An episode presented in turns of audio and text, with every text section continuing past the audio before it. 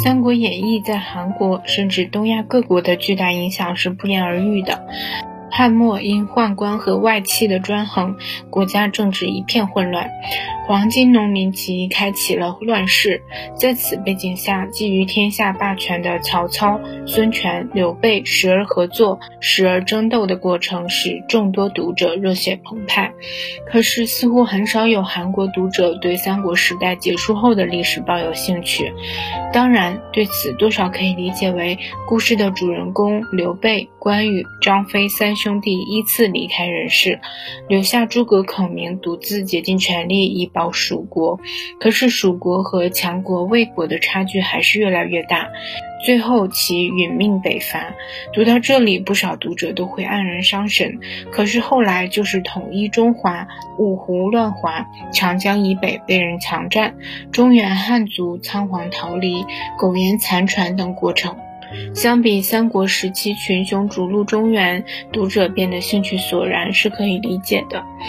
那么，当时的军事力量是如此强盛，可统一了三国的晋为什么会莫名其妙的被北方民族打垮了呢？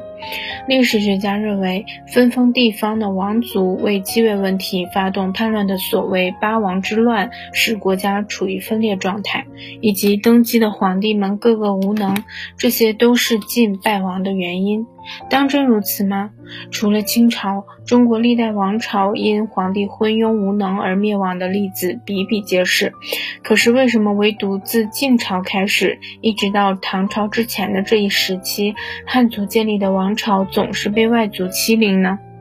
当然，这其中存在各种原因，但首要的原因应属军事改革。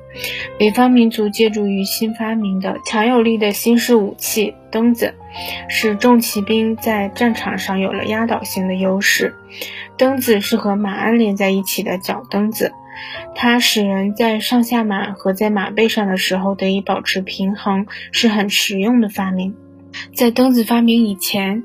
骑兵的主要武器是弓弩，骑兵的战术一般是用弓箭进攻敌方，然后退后。蹬子发明以后，骑兵的战术变成了使用长枪的突击战法。如果考虑在十八世纪左右蹬子传到西方之后，西方才开启真正的中世纪时代，那么由此下结论，因为有了蹬子，北方游牧民族才占了优势，似乎不无道理。可是，在中国的历史文献里，首先出现蹬子的记载是公元四百七十七年，所以在三国时期，北方民族似乎很难拥有军事上的优势。事实上，曹操只要派遣少数的远征部队就可以打垮鲜卑族，那么是什么给北方民族带来了优势？如前所述，即使在灯子发明之前，以汉族为首的农耕民族和游牧民族单打独斗的话，也赢不了游牧民族。为了战胜游牧民族，农耕民族就得采取败于战斗而赢在战争的方式，即。要在人数上占压倒性优势，要建立大的城市居住在里面，要具备先进的生产力，积极利用这些特点和游牧民族展开持久战，可以说这是必胜的秘诀。游牧民族不会耕种，所以如果没有农耕民族生产的粮食和铁器，会直接威胁到他们的生存。事实上，西汉初期的汉武帝拥有强大的军事力量，国库里粮食和贵金属均十分充足。凭借巨大的财力，他在历史上留下了不少浓墨重彩的壮举，如征服朝鲜，还有派张骞出使西域等。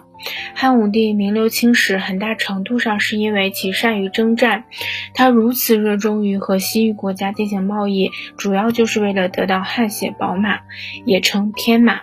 以便防范北方的匈奴。当然，即使没有这些马，征服北方民族也是完全有可能的事。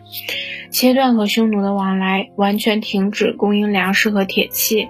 以万里长城为主，加强各地要塞的防御。也许时间长一些，可照此坚持下去的话，匈奴必亡无疑。但是汉武帝的愿望是在他在位时解决掉匈奴，所以通过开拓丝绸之路，培育了齐军，在公元前一百一十九年，成功的把匈奴赶到了戈壁沙漠之外。